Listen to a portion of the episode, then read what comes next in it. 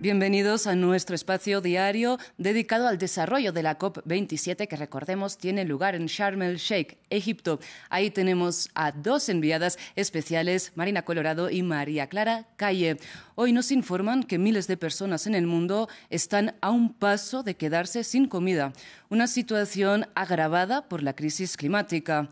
Hoy en la COP27, la Organización de la ONU para la Alimentación y la Agricultura lanzó junto con Egipto la iniciativa llamada FAST, que aspira a transformar la manera en que se cultivan y se producen los alimentos para garantizar la seguridad alimentaria. Pero, ¿cómo están relacionados la agricultura y el cambio climático? Para entenderlo, vamos ahora con María Clara Calle, como decíamos, una de nuestras enviadas especiales a Sharm el Sheikh. María Clara, buen día. ¿Qué más ha pasado hoy eh, sobre los temas del día de la cumbre climática? Y cuando se discute la agricultura en la COP27, nosotros también nos dedicamos a este tema. Estamos con Daniel Morchamp, el director global de adaptación para la organización de Nature Conservancy. Daniel, un placer que esté aquí con nosotros. Y los alimentos y el uso de tierras ocupan o producen mejor el 25% de los gases de efecto invernadero que contaminan la tierra. Una de las posibles soluciones es la agricultura regenerativa. Explíquenos, por favor, en qué consiste y si ha tenido cabida esta discusión o no en la COP27. La agricultura regenerativa es darle un enfoque de conservación a procesos de producción de alimentos. Y ahí cuando hablamos de agricultura regenerativa hablamos a veces de plantar árboles dentro del cultivo, pero va mucho más allá.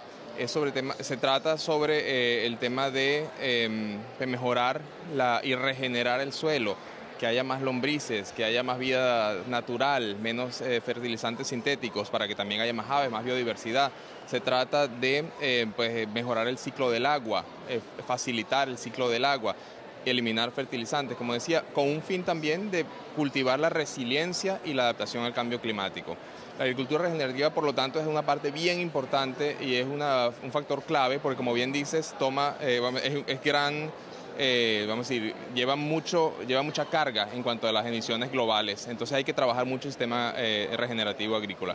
Una de las cosas más interesantes que han pasado ahora aquí en la COP27 ha sido recientemente el anuncio de 14 eh, de los grandes negocios de agricultura que han decidido acordar un mapa de ruta para llegar a un calentamiento máximo de 1.5 y esto significa en, en buena parte eliminar, frenar la deforestación, porque cuando hablamos de agricultura hablamos definitivamente de bosques.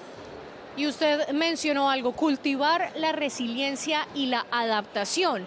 ¿Cómo se vinculan estos dos temas precisamente cuando tenemos una crisis alimentaria en lugares del mundo como el Cuerno de África?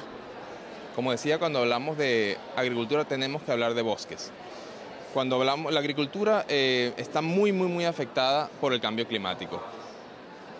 Variaciones en las temperaturas, variaciones en la cantidad de agua que cae, en la intensidad con que cae la lluvia, las sequías, todo esto influye muchísimo y afecta muchísimo la productividad, si, vamos a tener buenas cosechas, si vamos a perder cosechas. Entonces, eh, adaptar la agricultura y de maneras naturales, como es la agricultura regenerativa, que no requiera más insumos, porque los insumos también requieren entonces mayor eh, nivel de endeudamiento de los pequeños agricultores, por ejemplo. Entonces llegar a, maneras naturales de, avanzar, pues es bien importante. La vinculación entonces, por último, la frontera agrícola. La frontera agrícola está, está expandiéndose enormemente hacia el bosque en los últimos 30 años en América Latina perdimos en, deforestación el equivalente a todo el territorio del Perú o a la mitad de la Argentina.